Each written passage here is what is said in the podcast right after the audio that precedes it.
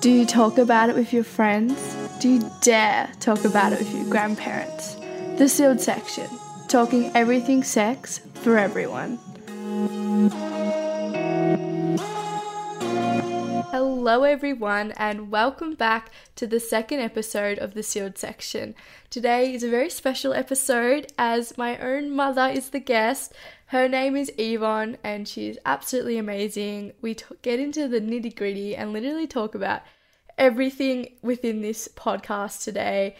I hope you all really enjoy it and it inspires you to start having some of these conversations with the important people in your life because it's such a special thing to be able to do. And yeah, I hope you all really enjoy today's episode. I'll see you on the other side.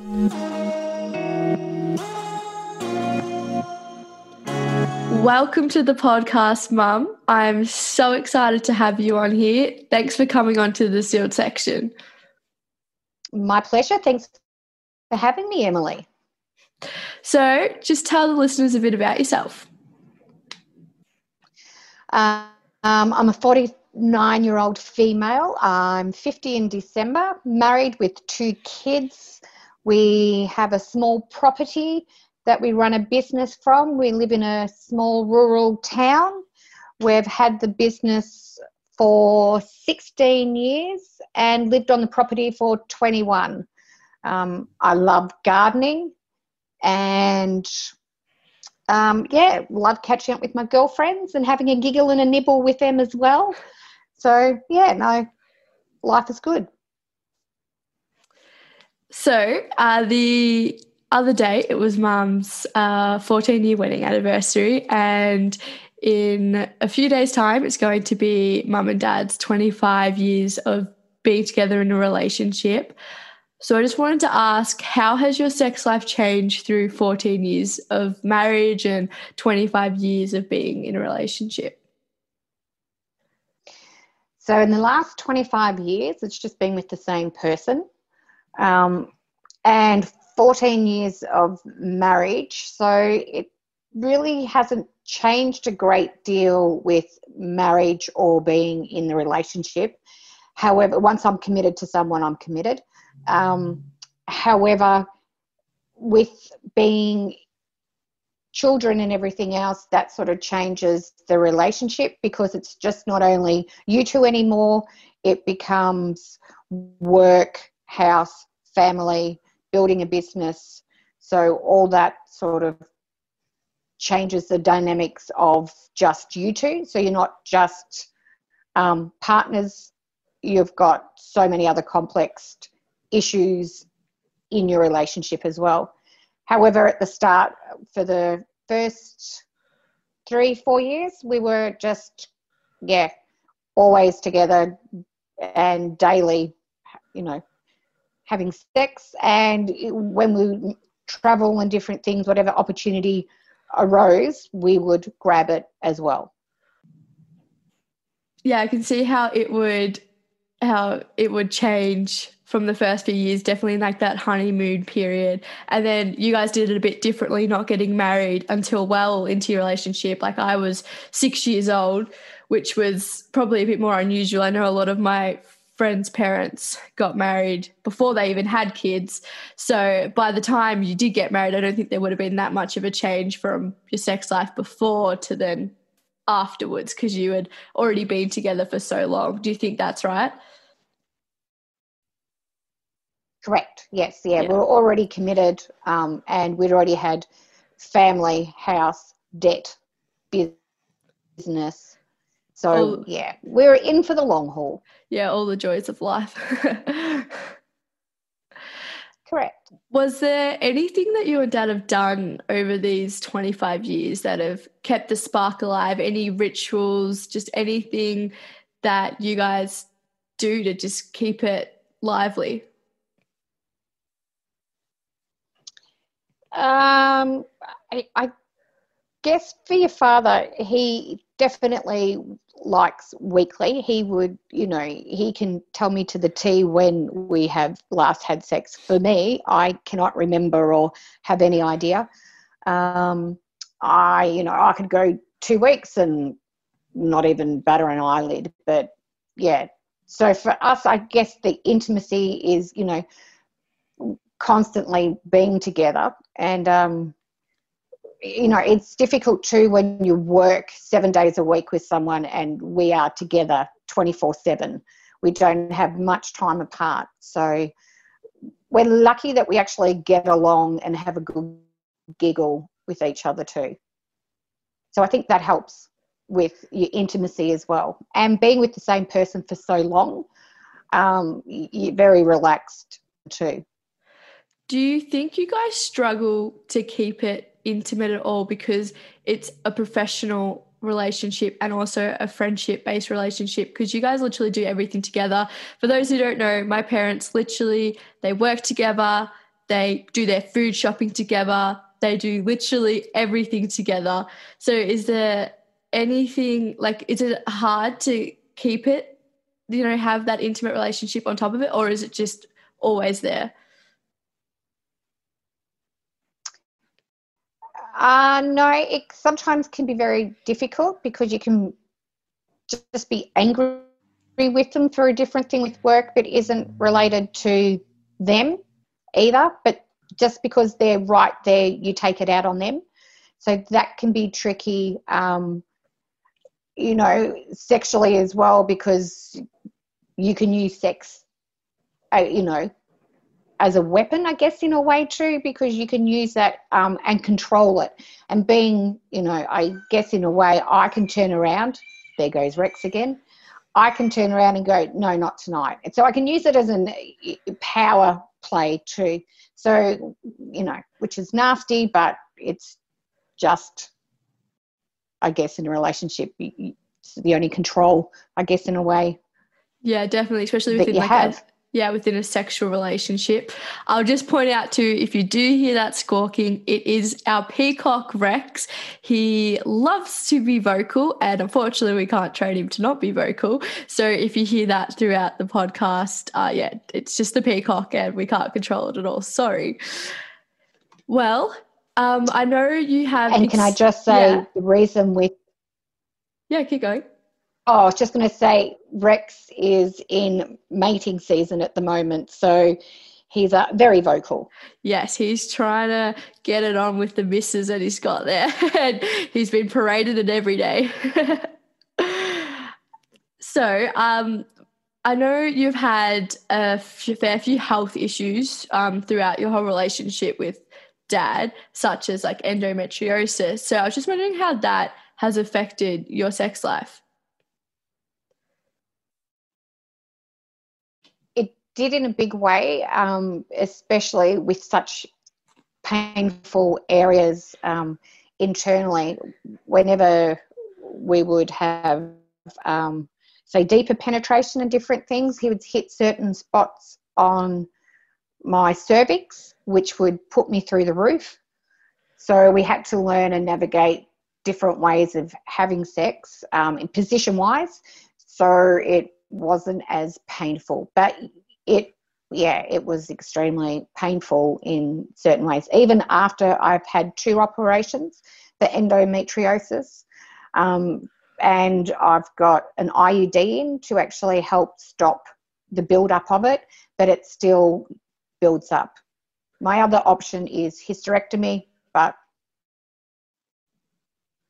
yeah, not doing that just yet. Did you guys have to focus more on clitoral stimulation? Because as you said, the like penetration could cause pain. So did you have to change the way you were having sex in that way at all? Or was it just changing like the positions you were doing? Uh, well, we still do a lot of clitoral stimulation. Um, I think that sort of helps me to climax. So that's where we were sort of at anyway.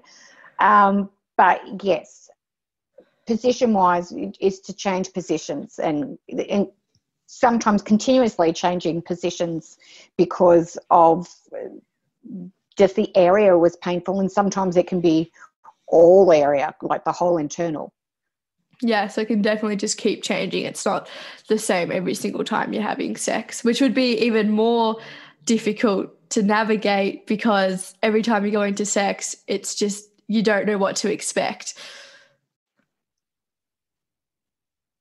Correct. You don't know, yeah, when that's actually going to occur. And it can be, you know, 20 minutes in, and then all of a sudden, bang, hit that spot, and then it just kills the moment because you just want to um, punch them because it's just so painful.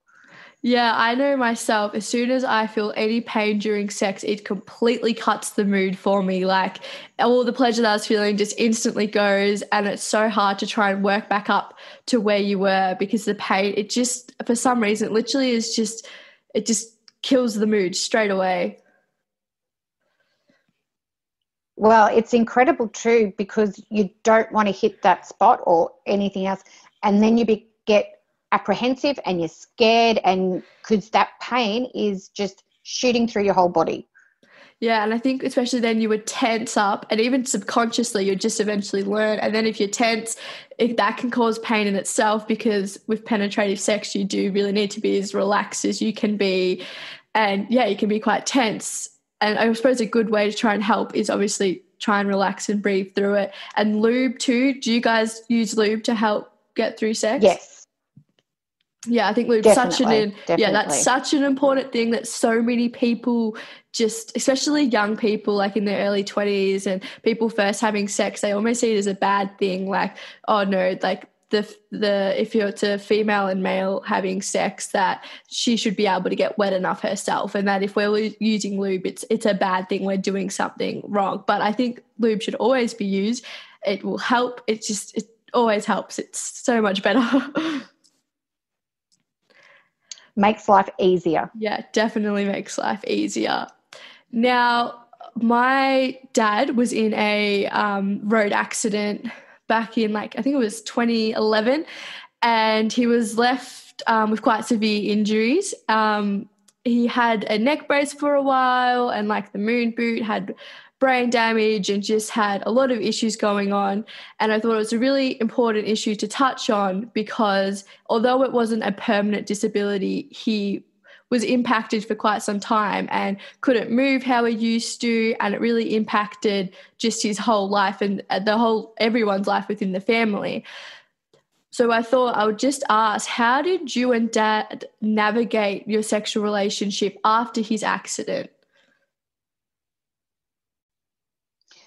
um, it was a very tricky time too uh, for a lot of that um, because his whole spine was broken as well like his c1 held on by five mil. So i was always really scared um, if he was um, you know quite into it and different things that he could you know break his back again type thing. So we were always quite i a lot of the times i would just be on top because I had a lot more control and different things than he was just lying there, so to speak.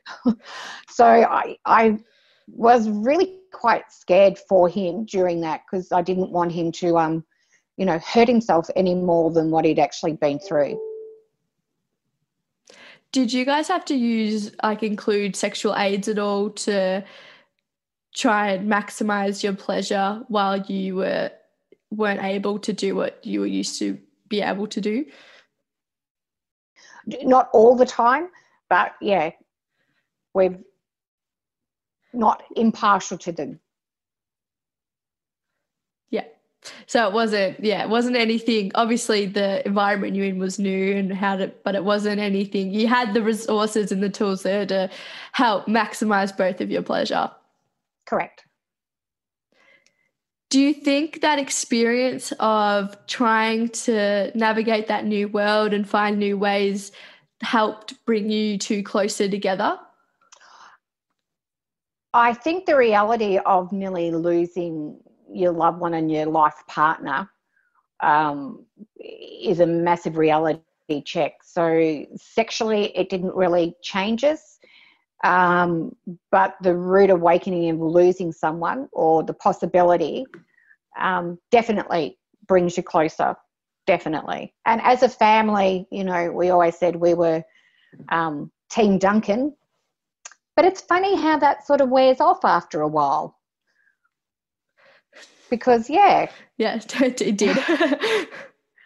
yeah. So it's funny. Yeah. It's that massive, you know, change in your life, and then all of a sudden the routine of, you know, running a business, looking after kids, looking after the farm, doing all that stuff, you kind of sometimes forget, you know, how close you were to actually losing them.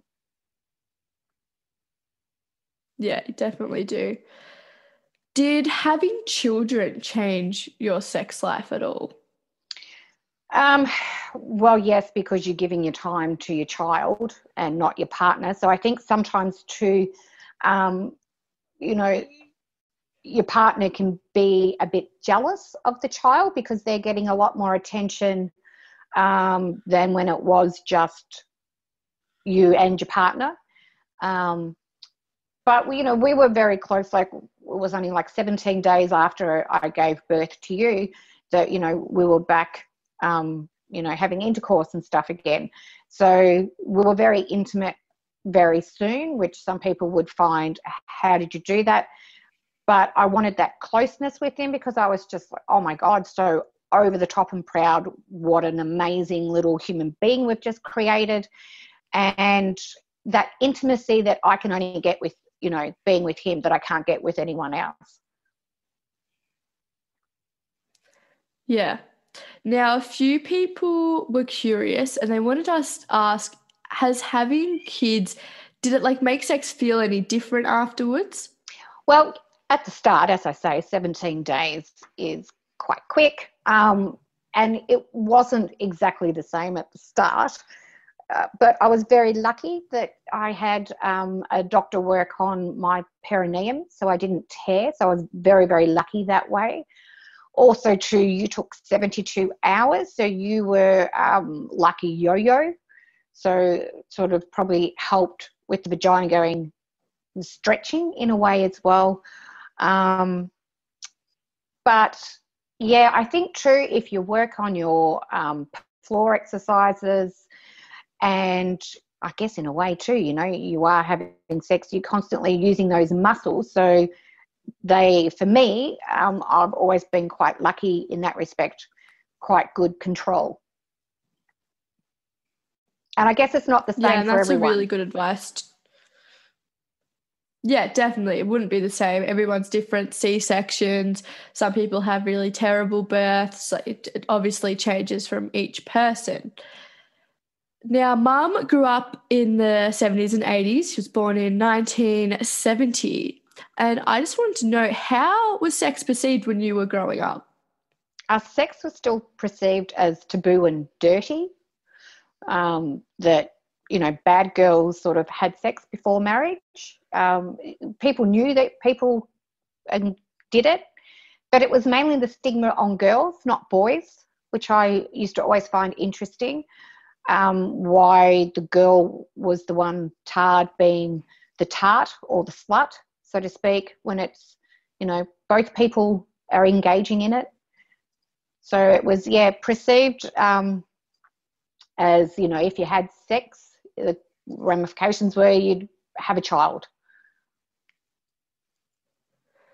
I think a lot of those issues that you just touched on are still present today. I know growing up, um, when people started having sex, especially in high school around like 15, 16, that it was always the females that would just would get slammed for it. They were the ones being called a slut. And then that they would only have sex once or they would then like because they've had sex with that person, they're called a slut. But then the male that they've had sex with can have sex with five people and no one even says a word. And it's ridiculous that there's this ex like that they're allowed to do that and not be shamed for it. But as a female, you can't go and experience pleasure and explore your sexuality without being shamed. Oh, absolutely. And I think nowadays it's slowly changing. Um, but I think it's going to take even more generations to come. And a lot of it, I guess, because it's the male pleasure and not the female pleasure was really the focus. So I think that within itself, um, hopefully, you know, your children's generation won't have the stigmas and different things. But I still think it's going to take a, oh, a lot of information and a lot of awareness that you know sexuality and pleasure um, is not just for the male. Not saying that it's always occurs yeah, that way, but yeah, it was a big issue yeah. growing up.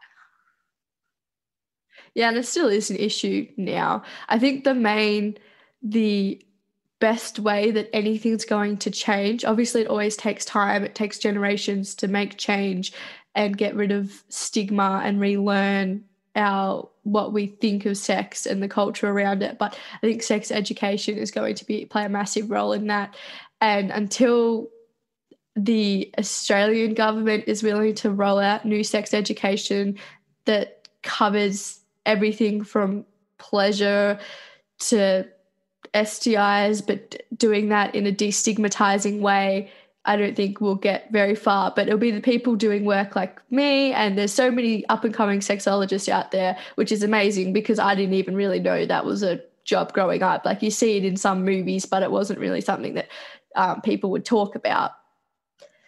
I just wanted to touch on how was casual sex perceived um, in that time, in like the 70s, 80s?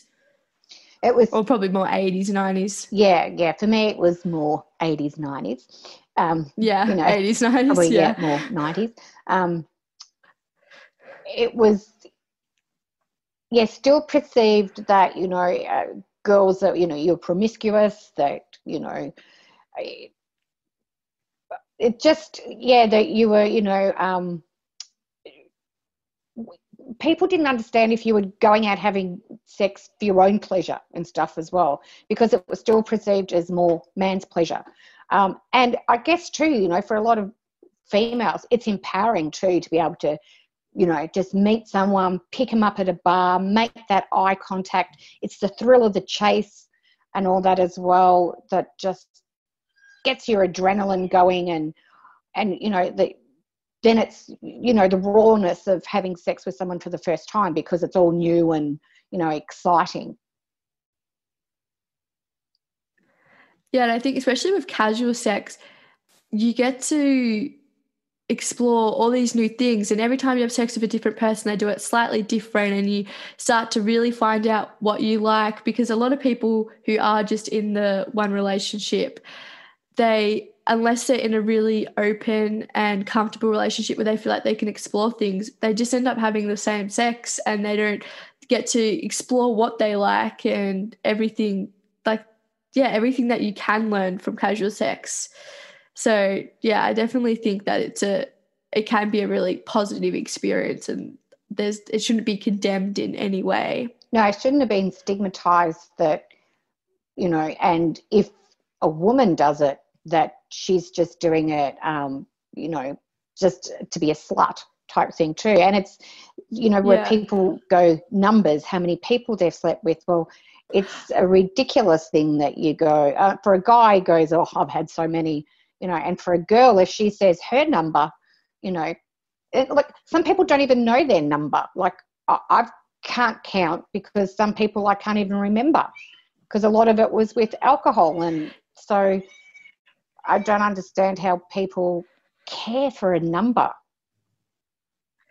I think the number, I was literally just about to say that, and you said it before me, but I think the idea around the number is fucking bullshit. It is the stupidest thing created. Mm.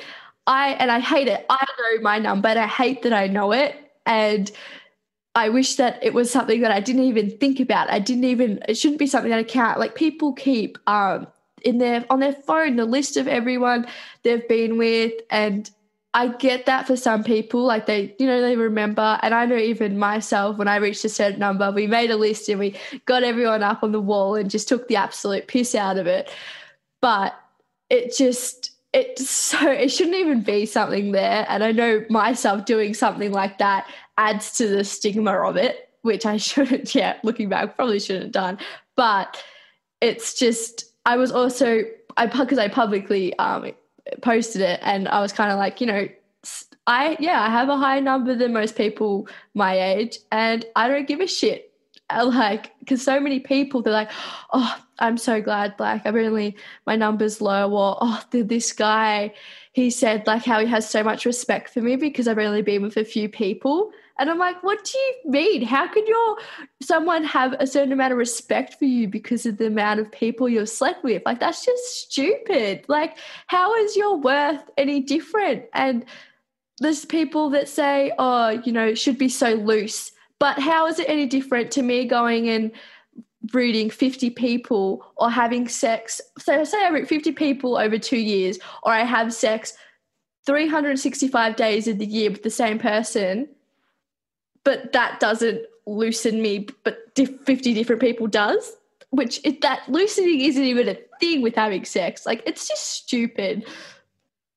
But it is a muscle too. So in the other ways, if you don't use it, you lose it. So, you know, I guess in a way you exactly. should be using it.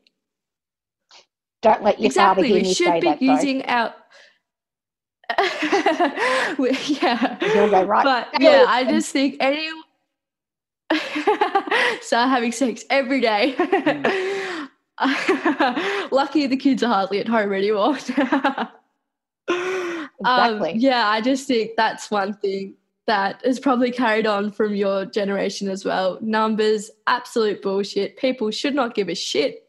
Unfortunately, they do, but hopefully, we'll be able to move to a in a society where that's not even something that people think about. Now, I also wanted to talk about how your parents approach the topic of sex growing up because with me and my brother you guys were mum and dad were like amazing. They talked about everything um, from super young age super open. And i just want to know how did your parents approach it? Because obviously you and dad have both been amazing in itself. Has it rubbed off from them or did they take a different approach? Okay well mum was an only child and her mother was born in 1899 so mum was from a like she missed like a whole generation, and so she didn't have. Um, she only had really a few close friends, so she didn't really have that connection with us three girls. It was more. Um, she was the scared tactics. So she would kind of say to us, you know, if you have sex, the consequences are that you'll, you know, have a baby. So it was always that fear of sex that um, yeah, child would occur. Um, and never for pleasure. It was never that you'd have sex for your own pleasure or that, you know, you could do it this. There was not really an open discussion that way. Um, Dad being Dutch and having, you know, he's one of five siblings, he was probably a little bit more open because he had travelled more. Um, he was in the Navy. Um, but it wasn't as open and with discussion. I think because I was one of three girls and I was the youngest, I'd sort of push the boundaries and different things with them and be a bit more confronting um, and ask quite a few questions. Our, you know, sitting around the table was when, you know, you'd probably discuss things.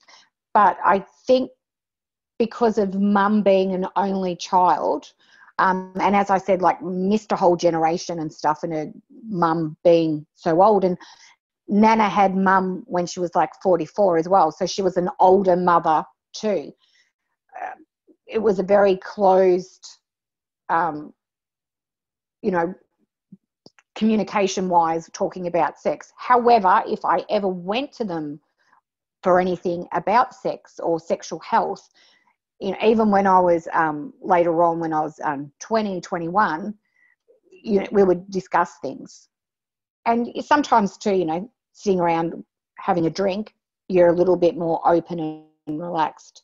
So that's what I always found was a good time to discuss stuff with them.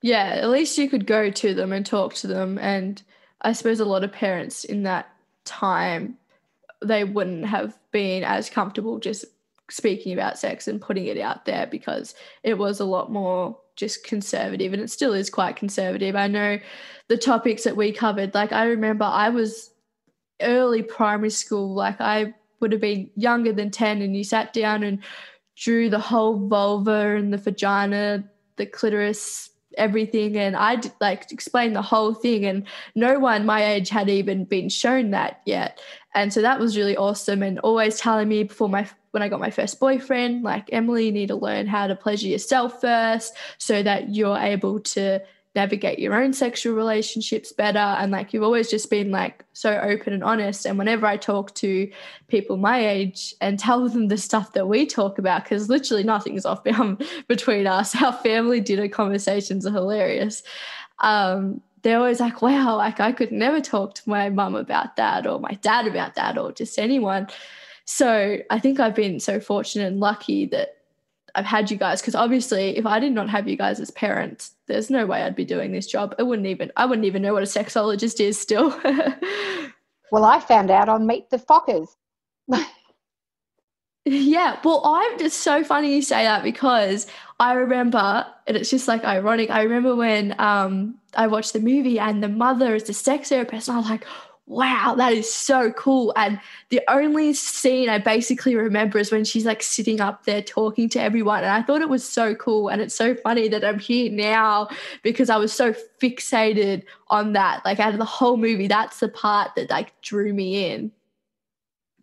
Yeah, no, it was good. Uh, so you yeah, it was. You moved to the Netherlands for a year when you're like 2021 uh, obviously that would have been an amazing experience in itself and because obviously you had lots of family there because um, my opa my grandfather is dutch what was the culture like around sex at at that time in in the netherlands it was completely different to being in australia i worked at a pub over there um, and i worked at a pub before in australia before i left However, over there, people were like 16 working in the pub and different things where here you have to be 18. Um, and everyone was so liberal. There were so many, everyone, you know, casual sex was just the norm. It wasn't seen as, a, you know, bad thing. You'd be working in the pub and people like, you know, girls and guys behind the bar would be scouting the crowd, so to speak, was who were they going to go home with. So it was never seen as a bad thing, or and it wasn't really like a game on. It was just, um, yeah, it was just normal, and it was fun, and, and it was exciting, and I guess like a challenge to see if you could, you know, pick that person up too.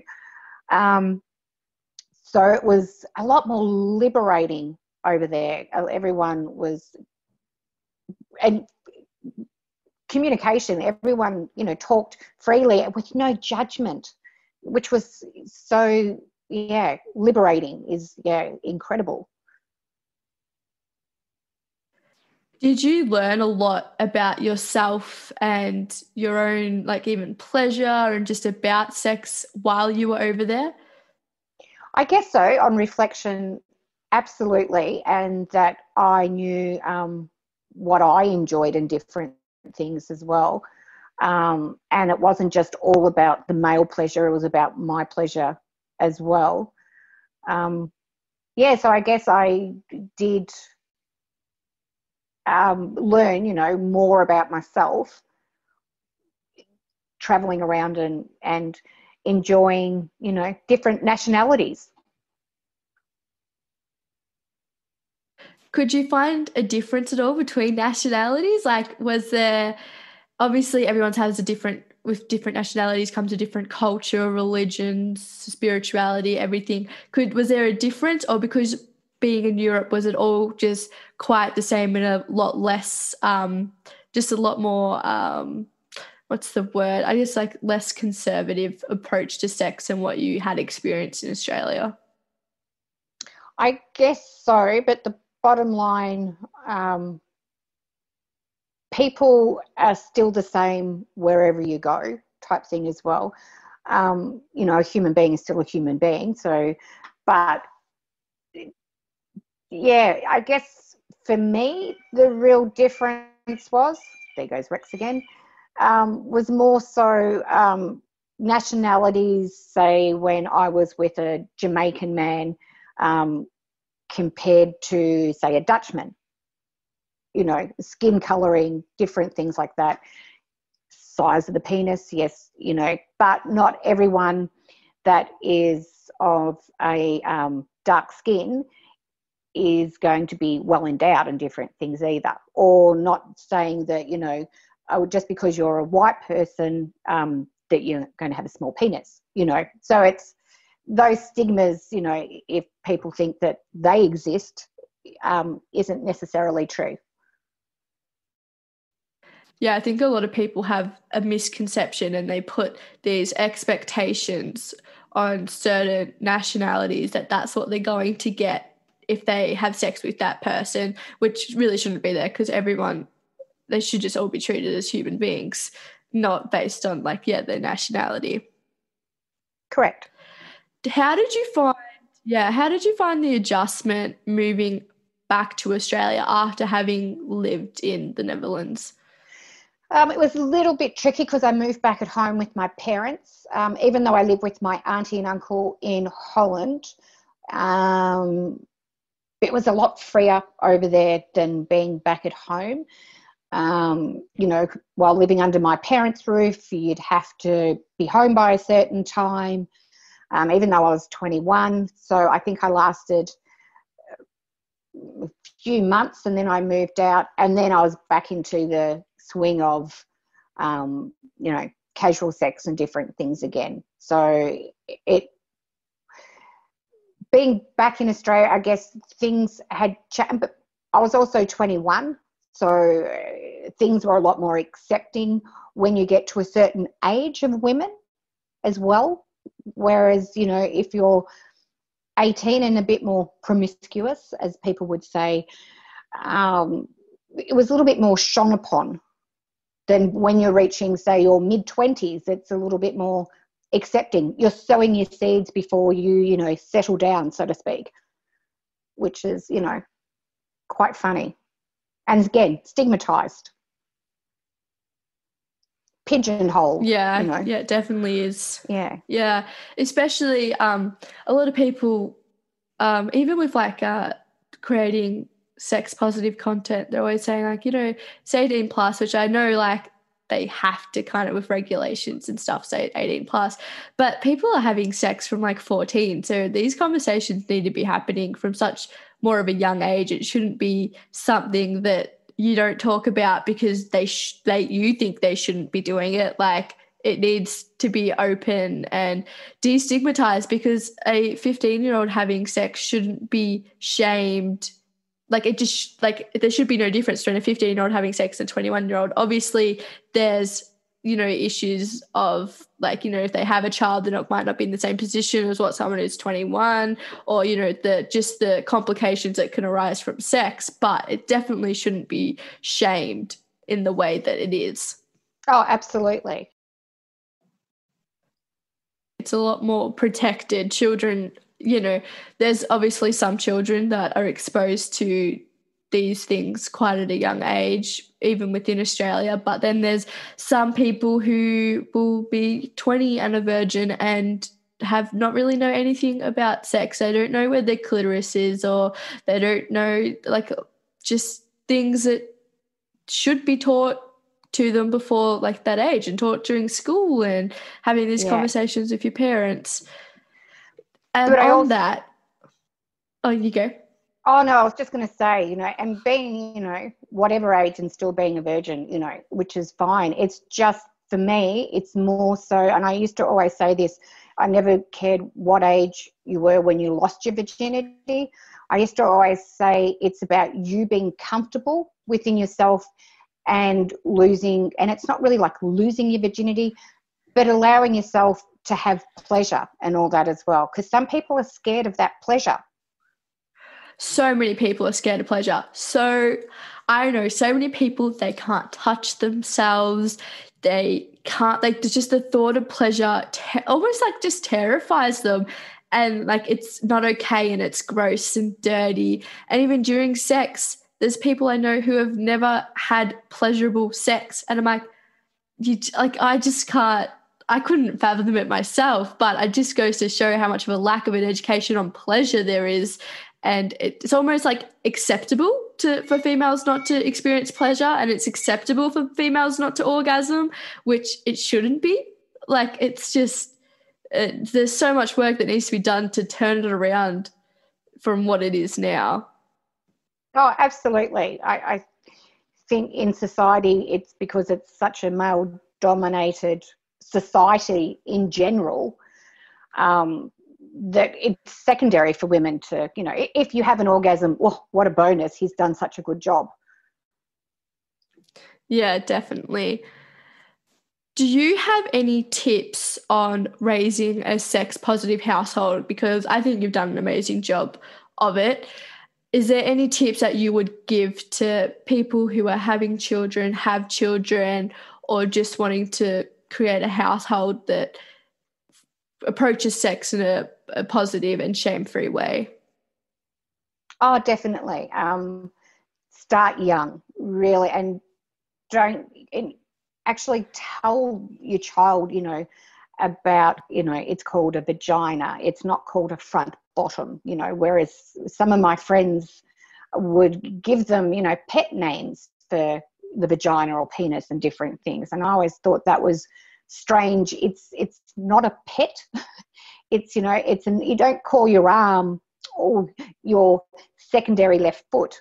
You know it's got a proper name. So use the name that it's actually you know if you can't say the you know name because you feel embarrassed by it it's um just i don't know i just say yeah just don't give it a pet name you know the other thing is is talk to your kids when they're in the car because I think that's the best thing they can't escape, especially when you're on a highway at 100k. You're, you're locked in. The car doors now are the good thing is that they got child locks. They can't jump out. Um, and just always just be open and honest and don't be afraid if your child wants to explore different avenues in life. I think for a lot of people, you know, think that if you're born a certain sex, that that's the sex you have to be, and you know, and the you should conform to society because of that what you were born. I believe that you should be able to explore your sexuality um, whichever way you want to, and because I just think people don't walk into another person's bedroom. So whatever you do, you know, doesn't matter if it's really in the bedroom, it's just a metaphor. Whatever you do and you feel comfortable with, then that's okay. So I just yeah, think, think yeah, people really just important. need to be open to communication and not fear and not tell someone if your child comes to you and goes, oh, um, say perfect example say for me oh and i went to my dad and said oh look i think i you know might be a lesbian and then they shame you saying well you you shouldn't be because you're you know you should be with men or you know vice versa you know and i know for a fact when my cousin came out um, i used to always say to him you know i don't care who you're with as long as you're happy and for his parents and different things, it took a bit of an adjustment because they were old school Catholic. So in you know, they kind of thought they'd done something wrong. And no, it's whoever you're with and you're happy with, so be it. Love is love. Yeah, and that's definitely. all that someone should have is love in their life because it's sometimes it's a rare thing. Not everyone gets it in their life. Yeah, I think this also, as you said, the most important thing that can be there is communication. Without communication, you just you've got no hope of getting anywhere within that area because it, it's something you just have to talk about and i was fortunate it's something we always talked about and it's something that we'll continue to talk about even the first time i bought a vibrator called mum up guess what I bought today? She got it straight away. Don't know how because I could have bought a million different things. And straight away she's like, "Did you a love vibrator?" Shopping? Yeah, I do. I love shopping. And she was, I was, yeah, got it straight away. But like my friends were horrified. They're like, oh, you could tell your mom? And I'm like, yeah, of course. She's the first person I'd call up to tell. And every time I came home from a night out and I'd had sex with someone, I'd be like, yeah, I, I fucked this guy last night. I'd talk about it and we would get into the nitty gritty and what happened. And dad would walk in and be like, oh, la, la, la, because he he he's open to conversations, but sometimes he's like, Emily, I just said I don't want to hear it. and especially at the dinner table, I love bringing up the awkwardest things like anal and stuff because it just pushes the boundaries because they do have this conservative approach to sex that you know they could be having sex but don't talk about it with people in an open area such as you know the dining table with you know the parents there and i think it's awesome that we're able to sit there and have all these discussions and obviously we joke around with it because you know you've got to be lighthearted and sex is funny and it, you know there's just you don't always have to be serious so i think yeah we've been definitely really lucky that we're able to do that. Definitely. No, it's always a good giggle. And I think I used to sometimes with my mum and dad when we were sitting at the table, I used to do it for shock value too. So, which is a bit naughty. Yeah, it's definitely um you can yeah, it is naughty, but it also helps break down those stigmas and barriers as well because here we are talking about it, so it normalizes it. And the more we talk about sex in every setting, everywhere, the more it normalizes sex and destigmatizes it. And we're able to relearn what we think about sex and approach it in so much more of a positive and liberating way. Oh, absolutely. And not a disgusting, dirty way, and that everything, you know, it's pure yeah. filth type thing. And I find the funny thing is, too, you know, everyone loves watching documentaries and different things like that. So I go, why don't we have David Attenborough doing a documentary on sex? Because people would listen to him because you love hearing his voice. Because when he's explaining, you know, to animals that have just met in the wild and that are, you know, starting to fornicate and different things, it's, you know, everyone's fascinated and watches the whole process. But people, when they, you know, start talking about sex, it's still that big taboo. Yeah, and it's funny you say that in films and the like TV shows, the first episode or the first 10 minutes of a movie, if they can put sex in there, they go for it. They there's so much always in the first episode of a TV show, it sometimes it's the most like sexualized episode, but it draws people in because people love sex and they're fascinated by it and it but then they can watch it and you know really enjoy it but they can't then go and talk about it. Like we're in such a sexualized world that is so conservative at the same time which is crazy. Like you wouldn't think it was looking from the outside in but once you're in there it's just a whole another world of shame and stigma. But the funny thing is true when they do do say a sex scene they can all, well majority of the times they'll do say a full frontal of the female never the male. It's only very rare that you will see and it'll be a quick glimpse of full frontal of the male.